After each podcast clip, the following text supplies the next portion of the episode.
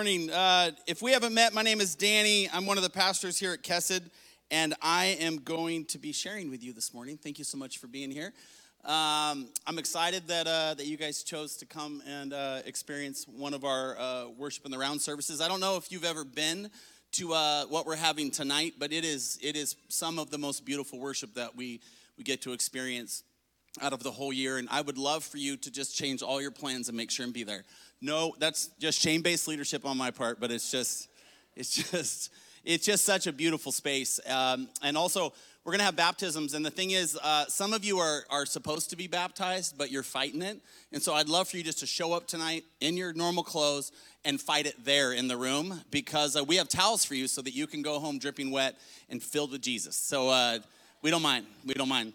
Um, this uh, this little series called God Song. The whole idea of the series was to talk about what it means to, uh, kind of shift our presence and shift the way in which we enter into worship with God. Last week we talked about his presence. We talked about his omnipresence, which is the presence that basically states he is everywhere that we are and everywhere we aren't all at the same time, that, that you can't get far from God. And then also we talked about his manifest presence, which is this presence that says, uh, that you can actually uh, kind of focus in on something very specific with God and you can ask Him very specific things. And that's a really beautiful and important part of being a Christian. Today, though, uh, today we're gonna we're just gonna kind of take the gloves off a little bit. Uh, if you are if you are a brand new guest, if you have never experienced Kesed, uh, today's service could get a little intense for you, and uh, I just I just want you to hold on and uh, and maybe come out and and check us out on another week because we do really we really love having people who are spiritually curious, who are on a journey with uh, who we believe to be the Creator. I know we have a lot of folks who don't even believe in God, but for some reason you just feel like you're supposed to be here. We think that's God talking to you. But uh, today is is going to be a lot for people. Uh, that that haven't walked with God a long time. But if you have walked with God a long time, uh, today I think could be uh, life changing for you because today we're going to talk about your posture. Your posture when you enter into God's presence. If I was to ask you right now just to evaluate in your own life, how is your posture, your personal posture, not your spouses, not your friends, not your pastors, not a buddy, but your personal posture, then uh, what would you say? How would you engage with that? I don't think many times we really think about our posture when it comes to God. We show up at church and we listen to a message and we sing some songs and then we try to apply this stuff to our lives, but we don't necessarily uh, apply it to our lives in such a way that it changes how we react to God. Uh, the Bible's full of people whose posture was changed when they came into the presence of God.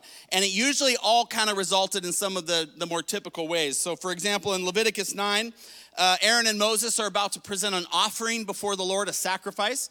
And so they have an animal that uh, has been killed, it's presented to God, and this is what it says happened.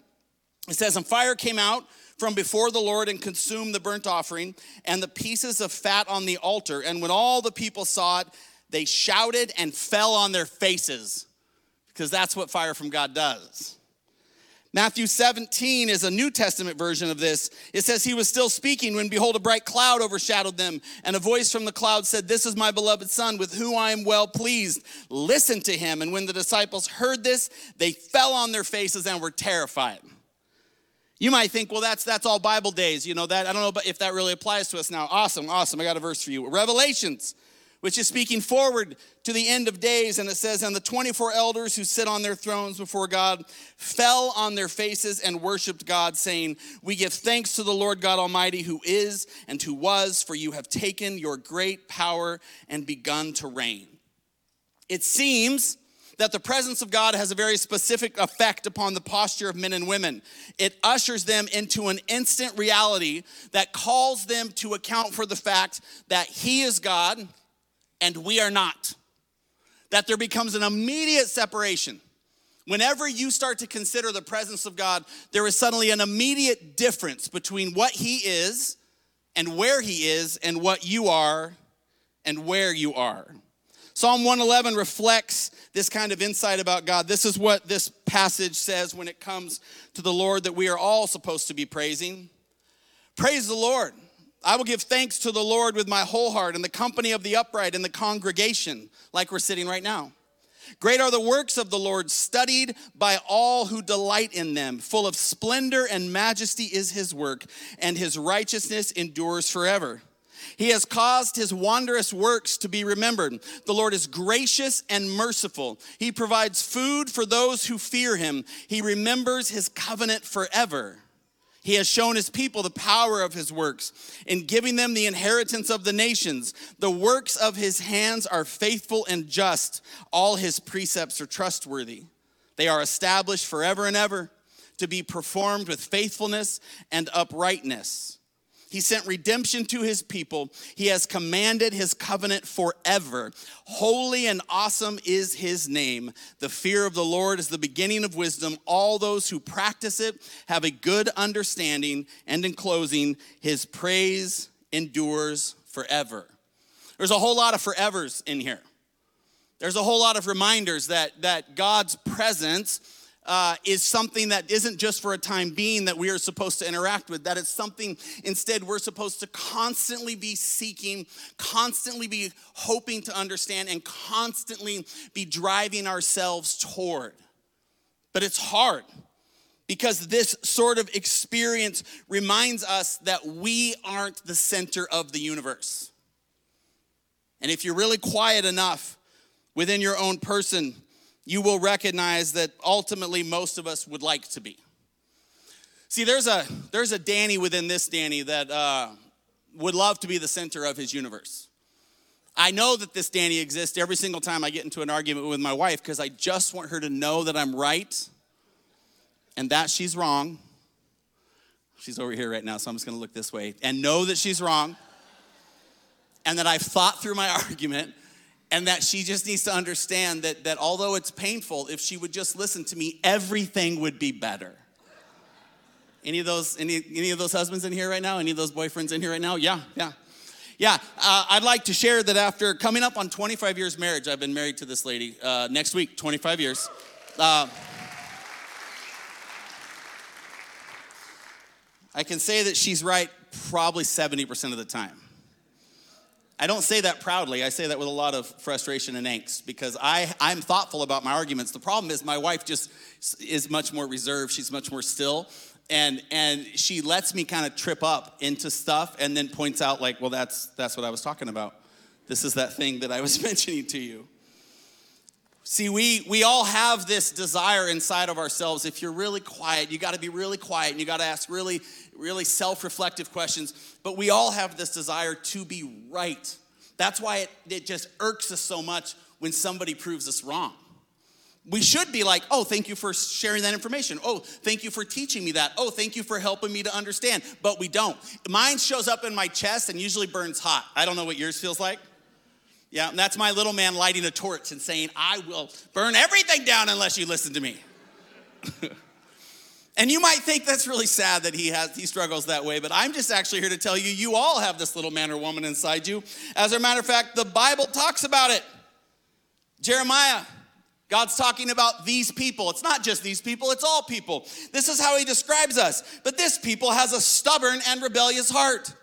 They have turned aside and gone away. They do not say in their hearts, Let us fear the Lord our God, who gives the rain in its season, because we all know that the Lord sends rain, and rain is good. The autumn rain and the spring rain, and keeps for us the weeks appointed for the harvest. Your iniquities have turned these away, and your sins have kept good from you. This is just the reality of the human condition. And since God refuses to share his glory, we need to realize that when it comes to our posture of pride, God does not mess around. He just doesn't.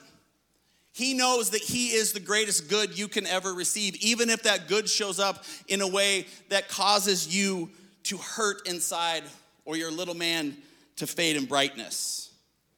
Proverbs 16, verse 5 the Lord detests all the proud of heart, not just some of the proud of heart, by the way, all the proud of heart. And be sure of this they will not go unpunished, they will not go undisciplined, they will not go uncorrected because He loves you that much. And so He says, Hey, you're on this wide road. The Bible talks a lot about wide road, narrow road. I don't know if you've ever put this together. The thing about the narrow road is that Jesus is, it's only as wide as Jesus. So when he stops and you want to go forward and you're like, hey, I got stuff to do, and he's like, nah, I think we're going to camp here tonight. It's, it's angsty if you're driven like me. I'm like, I don't have time for camping and conversation with you. I have a church to lead.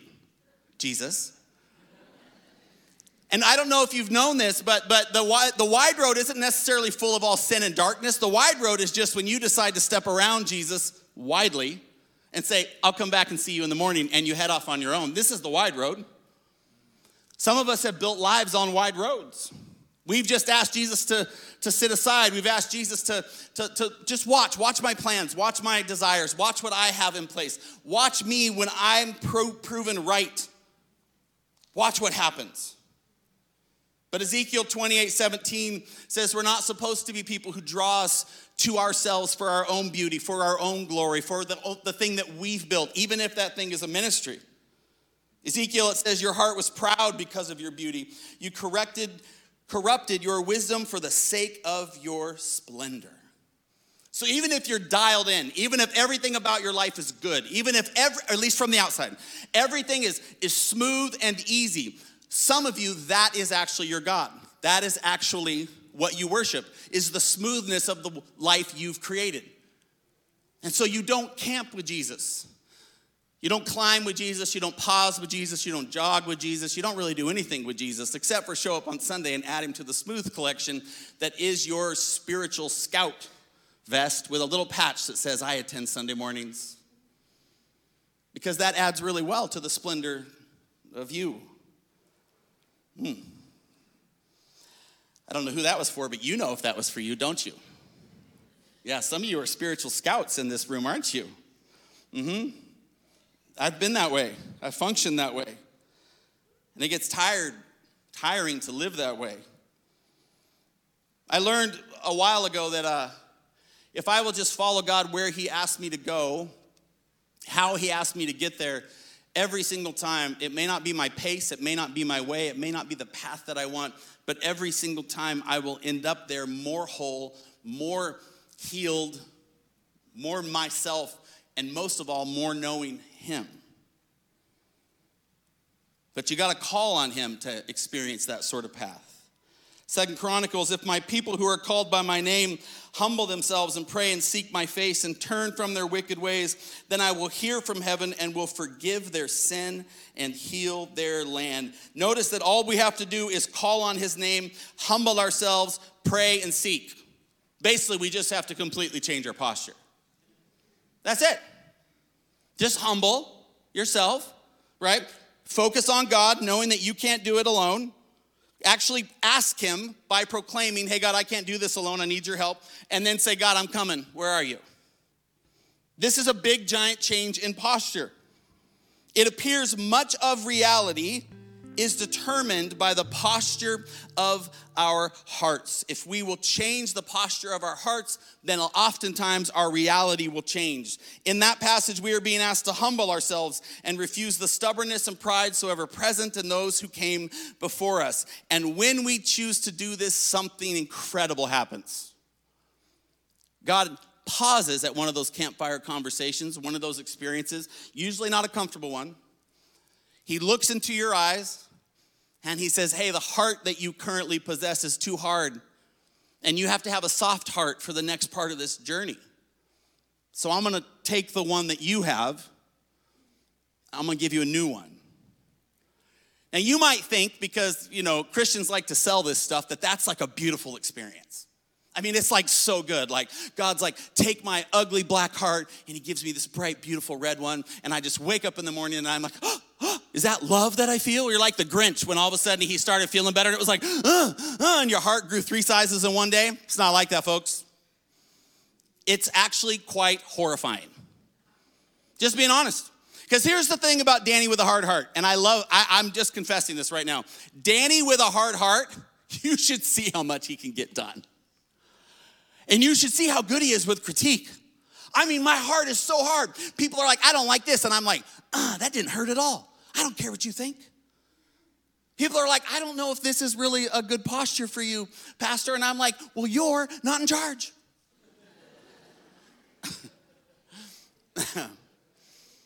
it's an ugly picture, but it's true. I, uh, I remember one time I was, uh, I had a season of really, really, really hard heartedness. and it led to a huge, huge youth ministry. I was in my mid 20s, and uh, I just decided to double down on this anointing that God gave me to talk to people.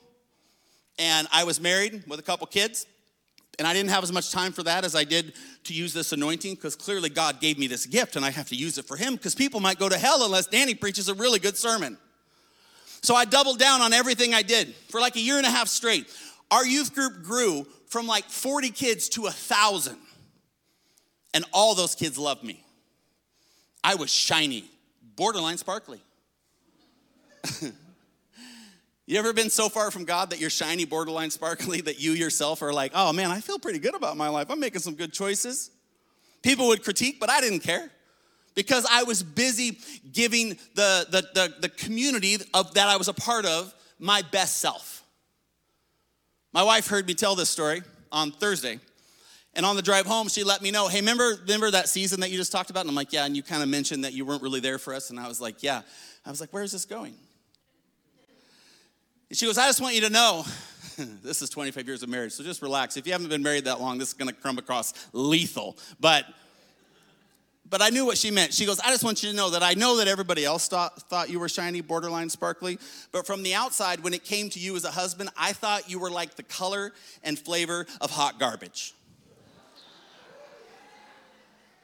Mm, mm, right? That's when I turned up the worship music and I just laid hands on her and I was like, Lord, Lord, clearly this woman is hurting. I spoke three sermon, three point sermon real quick and everything got better. No, actually, uh, I just kind of sat there and I go, yeah. She goes, yeah, because everything in your life was about that crowd and that group and that ministry, and you just forgot about us for like a year and a half. I knew this because we've done some therapy, but I had never had her put a like a flavor profile on it before. That was new. That was new. See, I know this about me. There's a lot of other hot garbage husbands in the house right now, isn't there? You're just like, yeah, that was me. That was me. I know this about me. I know that that little person inside of me that wants to be the center of the universe that he doesn't die well, he doesn't fade well, he doesn't transform well. And so when God asked me for my heart of stone, I didn't want to give it to him. And so what I honestly just had to do is I had to tell him like Jacob, you're going to have to wrestle it out of me, God. I want you to have it. I know it's best that you have it, but you're going to have to break me open to take it cuz I'm just not going to give it to you like this. And so I had to leave that church and plant this one. and this thing kicked my butt for like five years. That's how hard hearted I was. Five years. That I had to continually go before God and not turn this ministry into that ministry. And every time the voices would come, because God was replacing my heart, do you know the problem when you have a soft heart, when you have a replaced heart, when you have a heart, you're trying to get a heart like God? It's like people can poke you and you're like, ouch. Like, be nice. People can spear you, people can cut you, and you will bleed. And time and time again, I was like, God, do you mind just putting that other heart back in me? Because it was so much easier. But he knew that that heart would lead to death and destruction to self worship and self grandizing and self focus and self idolizing and all the other things that the Bible is full of people who worshiped the product instead of the power of the one who we're supposed to sing and speak about.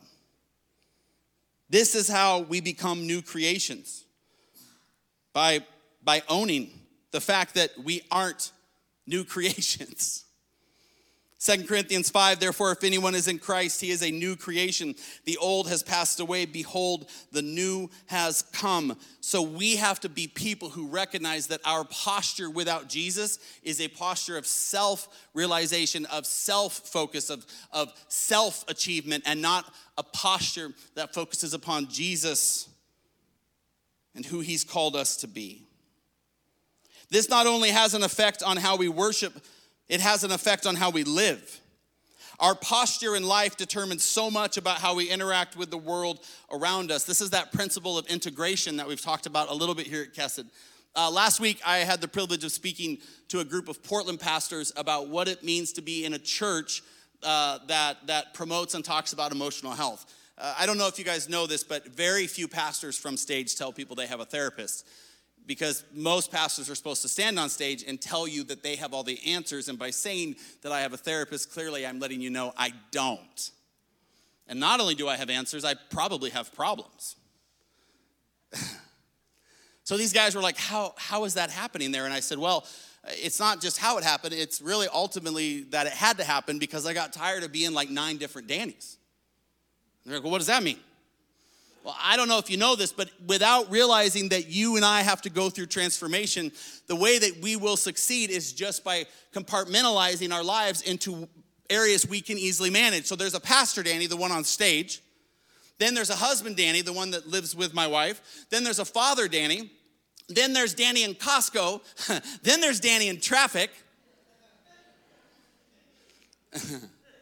Then there's Danny, then there's Danny, then there's Danny. So I put up a picture of that. You know that when you get bread and you get the oil and you get the vinegar? And so I my therapist and I came up with this illustration for me because I needed to understand it. And he said, "Here's the goal of integration. There's the five different Dannys in this illustration. The goal is that we're going to work on this Danny and that Danny becoming one Danny. So let's just start here. Let's just start with Pastor Danny and husband Danny being the same person." And I was like, "Ooh, I'd have to be a lot more vulnerable as Pastor Danny, and I'd probably have to be uh, a lot more teachable as husband Danny.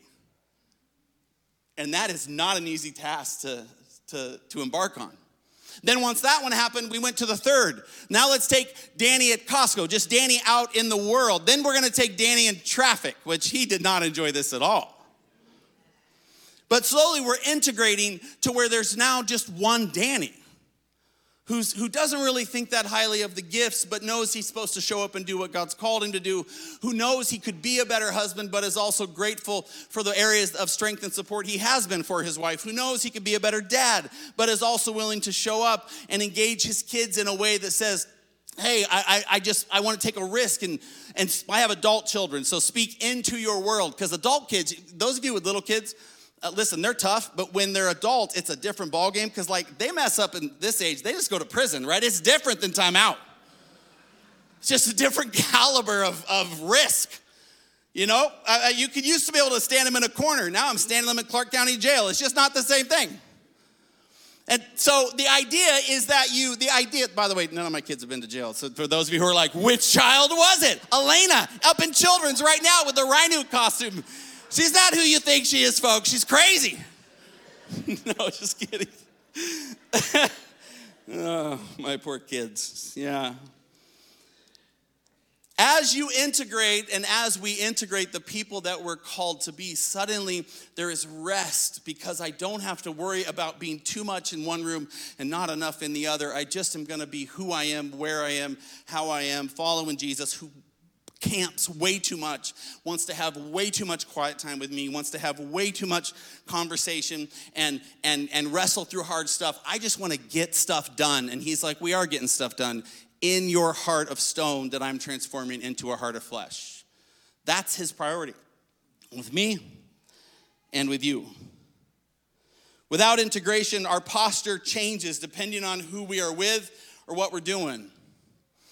Uh, this week, because I, I, have a, I have a pet peeve with pastors who talk about stuff they used to wrestle with. Like, I remember 15 years ago, I used to wrestle with this.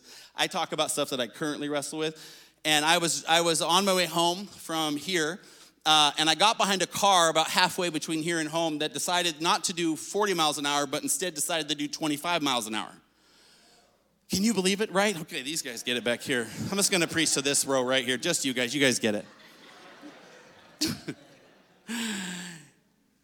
So I, I listen. I don't know if you know this, but you can get in an accident going too slow as well, right? Right. So I wanted to save this person's life. So I encourage them by driving closer to their bumper than I probably would have.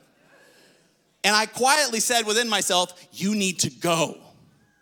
I have things to do." They just, they didn't care at all. They just kept going. They just kept going. They kept taking turn after turn, and I could not get around them because they were going the same place I was. And then I suddenly realized as we turned into my neighborhood, oh, this is my neighbor. and so I slowly backed off.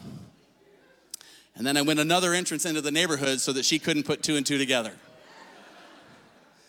See, once, once I realized who she was, once her presence became real, it changed my posture. This is what happens, is supposed to happen with God. Once we realize His presence is there, it's supposed to change our posture. This is our body telling on us.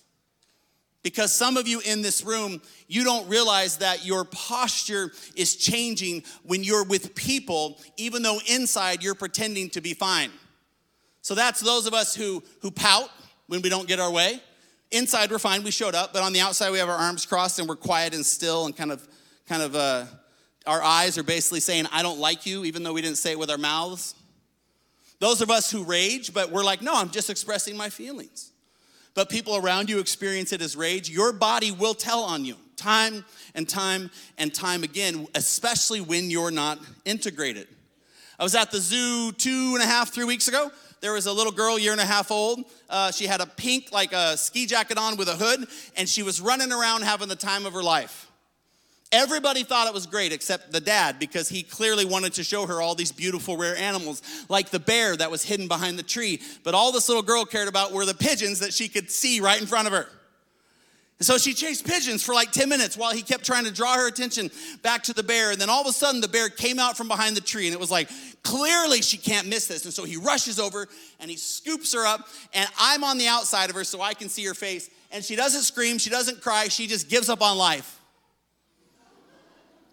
She just kind of closed her eyes, kind of closed her eyes, let her arms and legs swing, let her even her little mouth open because she just was like, I don't care about what you're trying to show me. And he brought her over because he didn't know that she had her eyes closed. And he's like, Look at the bear, how big it is, how huge it is, how rare it is. Isn't it exciting? And she was still. And he goes, See, I told you if you would just listen to me, I could show you this beautiful thing. And then he sat her back down and she came alive and started chasing pigeons again. Some of us, that's how you follow Jesus. He's like, I want to show you this beautiful thing. I want to show you this beautiful life. I want to show you this beautiful marriage. I want to give you a beautiful story. And you're like, but the pigeons. And he's like, listen, I'm going to pick you up, but your body is lying. And even though you're here right now, even though you're watching right now, listening right now, you think you're actually enjoying the scene and, and along for the ride, but you're really not. Your eyes are closed, your presence is slack You've kind of just given up on this life that God's asked you to live, and you're just waiting for Him to let you go so you can go chase the pigeons of your own choosing. But He has more for you than that. He has a new heart, He has restoration, He has something beautiful. See, I want to be very clear you cannot worship that way. You cannot worship like that little girl. Not only because it's disingenuous, worse, because God will not receive that kind of follower. He won't do it. Isaiah 111, this is to all my beautiful Christ following, uh, limp, soft, given up, and frustrated with God Christians who still think they get to give their money sing their songs and that God's accepting it, even though your heart is fully disengaged. God says to you and to me for those seasons, What to me is the multitude of your sacrifices, says the Lord. Mm, we'll just stop, we'll just sit there for a second because some of you need to hear it again. What to me is the multitude of your sacrifices, says the Lord. I have had enough of burnt offerings of rams and the fat of well fed beasts. I do not delight in the blood of bulls or of lambs or of goats. When you come to appear before me, who has required of you this trampling of my courts? Bring no more vain offerings. Incense is an abomination to me. Then he picks apart all their celebrations new moons and Sabbath and the calling of convocations. I cannot endure iniquity and your solemn assembly. Your new moons and your appointed feasts, my soul hates. They have become a burden to me. Whew. I am weary of bearing them. Have you ever considered maybe that your and my inconsistent, compartmentalized worship, not only does God not accept it, it actually burdens him? I am weary of bearing them. Then he says this when you spread out your hands, this is a picture of a disingenuous worshiper, I will hide my eyes from you. Even though you make many prayers, I will not listen. Your hands are full of blood. See, you can't perform for God. That's not what He wants. He wants all of you the dark parts of you, the shadow parts of you, the compartmentalized parts of you. He wants the parts that are insecure. He wants the parts that are afraid. He wants the ugly parts. He wants the parts that are unforgiven, that you've not let go. He wants your fear, your failure, and every single thing in between. This is a dark and heavy picture. This Isaiah chapter 1. And it's a picture of all of us. It's a picture of people like us raising our hands in worship only for God to say, I will not receive that praise, for those hands are covered in the blood of pride. But on the other hand, when you have a posture of humility, it's like God tears through the forest to get to your offering. My therapist, uh, I've shared this with some of you before. My therapist shared a story with me that was meant to help me posture well during a hard season when I was frustrated, frankly, with this place and with this job. I don't know if you can tell or not, but uh, this job is, is a strange one, um, especially when you're built like me. Uh, guys like me, for whatever, let's just get super vulnerable, super real. Guys like me usually blow up and burn out so that calmer guys that, uh, that took a, a different road, a less public road, can come and clean up the mess. And then I end up working at Arby's while you walk in with your friends and you're like, that used to be our pastor over there. And by the way, I love Arby's, so if you work at Arby's, good to go. But he told me that he uh, was, a, was a younger man and he really wanted to be like Jesus. So he started praying to God, God, I want to be like you. Show me how to be like you. And he was driving by and he uh, drove by the, the uh, bus station, I think it was. And he saw a man standing outside that was trying to get a ticket home. And he was like, Jesus, do you want me to buy this man a ticket home? And he felt like Jesus was like, Yeah, I do. I want you to buy this man a ticket home. And so he walked up to the man and he's like, Hey, I'm supposed to buy you a ticket home. And the guy just started weeping and he goes, It was almost Christmas time and he needed to go home. He needed to fix some stuff in his family. And so my, my therapist said that he felt that he was supposed to do that, but he's gonna be a good steward. He's gonna be wise of how he helps because Jesus is wise of how he helps. So he said, Well, I'm not just gonna give you cash. I'm gonna go inside. I'm gonna buy your ticket myself. And the guy goes, Whatever you need to do, thank you, thank you. They went inside and he bought the gentleman's ticket home, hugged, and he left. And he said, Jesus, thank you so much for teaching me what it meant to be like you. And then he realized at that same moment that he had left his debit card in the window. So he turned around and went up to the window and and uh, assuming the guy had left and got his debit card and as he was leaving he realized the guy was still there but that couldn't be because he was supposed to be on a bus. And as he got a little closer he realized the gentleman was cashing in his ticket for cash. And his chest turned on fire because his little man lit up and was like see he got you. He got you. And he was going to confront him but remember he wants to be like jesus. So he's like nope.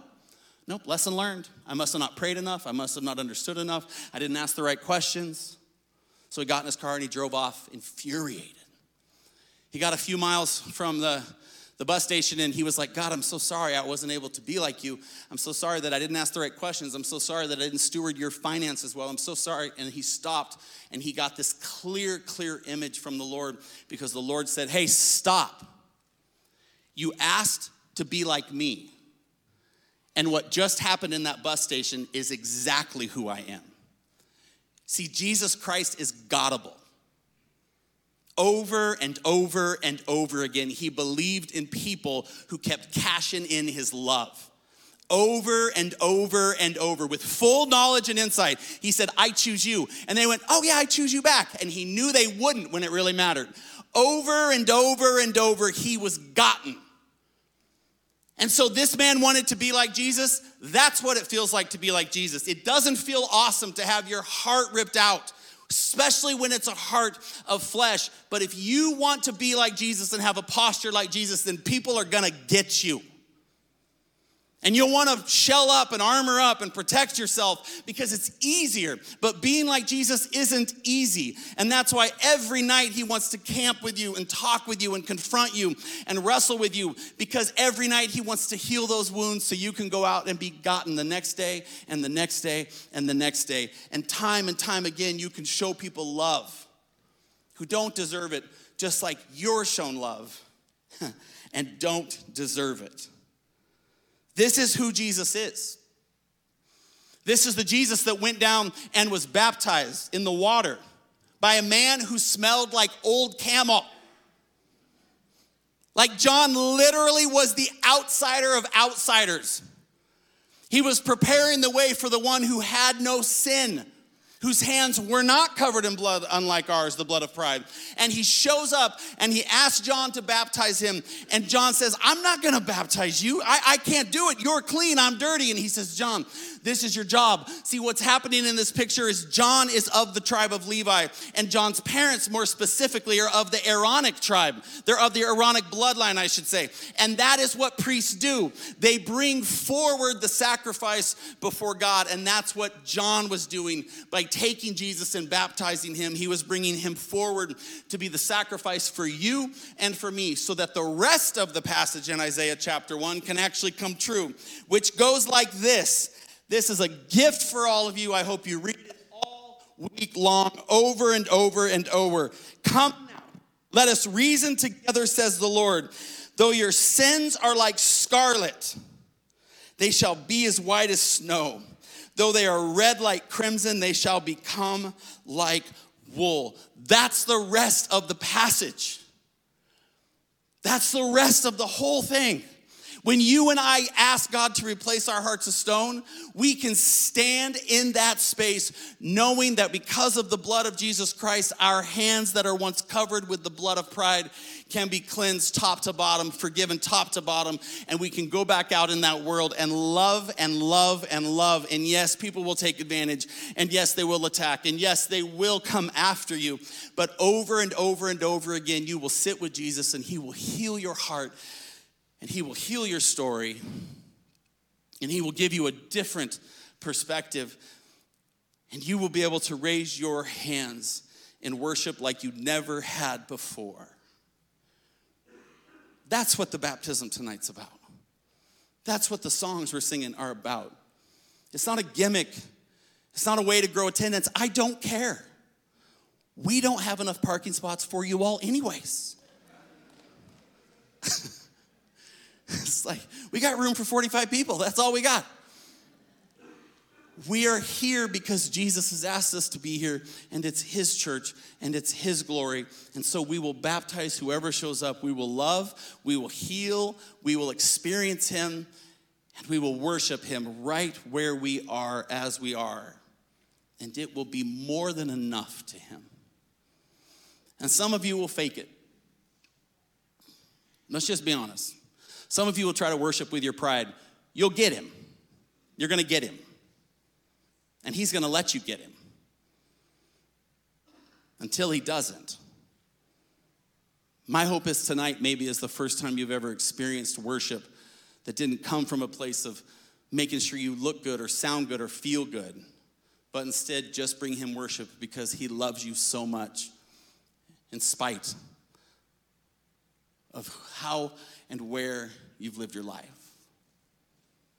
This is the God we serve. This is the love he brings. So I'm going to have the team come up and uh, I'm going to change the closing song. So we're going to do the stand again because uh, I just feel it on my heart that um, that some of you you need to uh, you need to experience it. What I want you to do is not stand up unless you feel it sometime in the song. I want you just to stay in your seats. I want you to reflect. I want you to feel, and I want to see what God wants to do with it. It's a little off script, and uh, we're going to be just fine with that. Let's pray. Heavenly Father, God, there's people in here right now who have actually never worshiped you. They have never, they have never thanked you for the things you've got them through. You, they have, they have taken advantage of you. I have taken advantage of you. There are people in here who have never asked for repentance. There are people in here who don't even know you. And so, Lord, for anybody in here who doesn't know you, I'm just gonna, if there's no magic prayer if you don't know who Jesus is. It's this simple. You simply say, God, it's me. I'm tired of lying to myself and I'm tired of lying to you. Please forgive me through your son, through the sacrifice of his life. Please restore me for your glory, not my own gain. Please remind me of why it is I've been seeking you so long, even if I've been doing it through pride. There's other people in here, Lord, who have been playing a lot of games with you for a while. They've been playing games with their money, playing games with their marriage, playing games with their friendship, and certainly playing games with their faith. And so, Lord, I ask in this space right now that, uh, that there would be deep and heartfelt conviction, that they would feel your presence, not in a way that is condemning, but in a way that is forgiving and restoring and loving. God, may this series put to death all the church games, all the politics, all the posturing, and instead, may we with great humility come before you like children do before a father, raising our hands to be lifted high because we love you, not because of anything we've done, but because of who you are. May today be a fresh start May you bless tonight and receive all the glory from it. In Jesus' name, amen.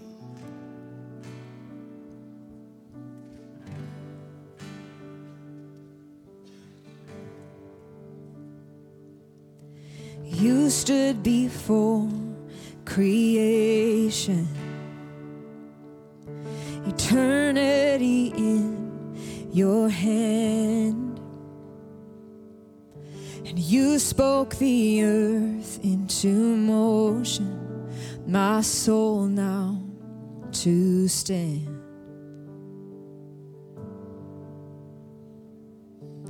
You stood before my failures, and you carried that cross for my shame. Yes, you did. My sin weighed upon your shoulders, my soul now to stand. So, what can I say? And what can I do?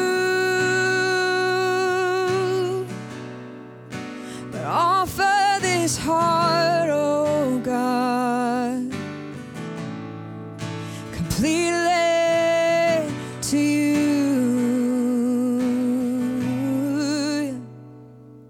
And so I'll walk upon salvation. Your spirit alive in me. My life to declare your promise, my soul now to stand. So what can I say? Oh, we give you everything. And what can I do? But offer this heart, oh God, again, completely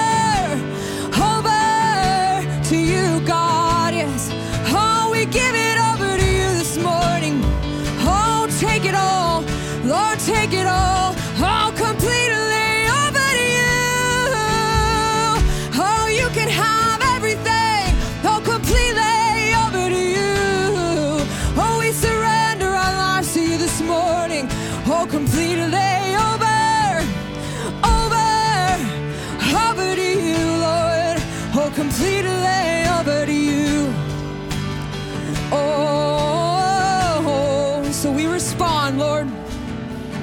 So I'll stand with arms high and heart abandoned in awe of the one who gave it all.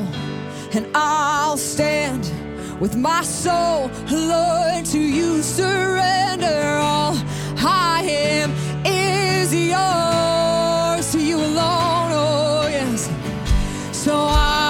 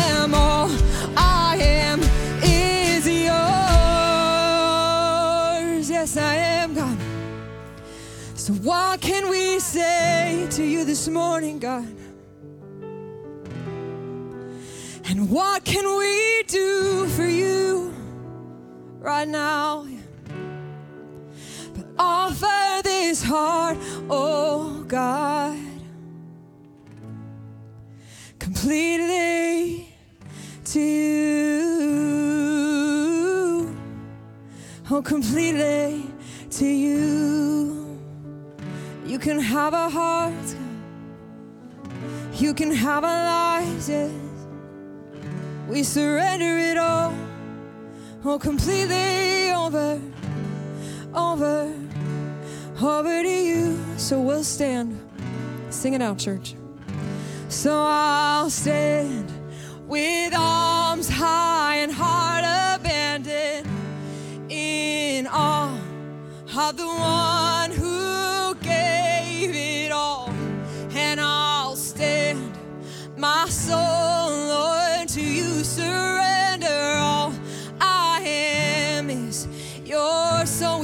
in awe of you. So I'll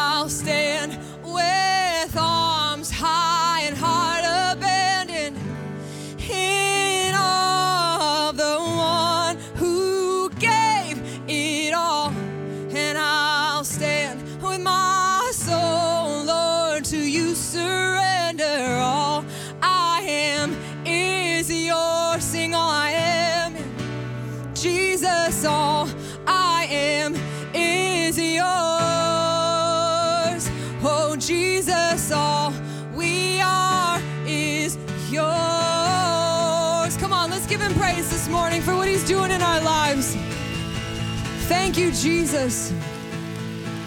Amen, amen. Thank you guys so much for being here this morning. Thank you for risking. Thank you for bringing your full selves. We are super expectant of what God is doing in this place. Specifically tonight, the worship night, it's going to be amazing. We really hope that you guys come back. Bring your family, bring some friends, and we will see you guys there tonight. Have an awesome afternoon, okay? We love you all.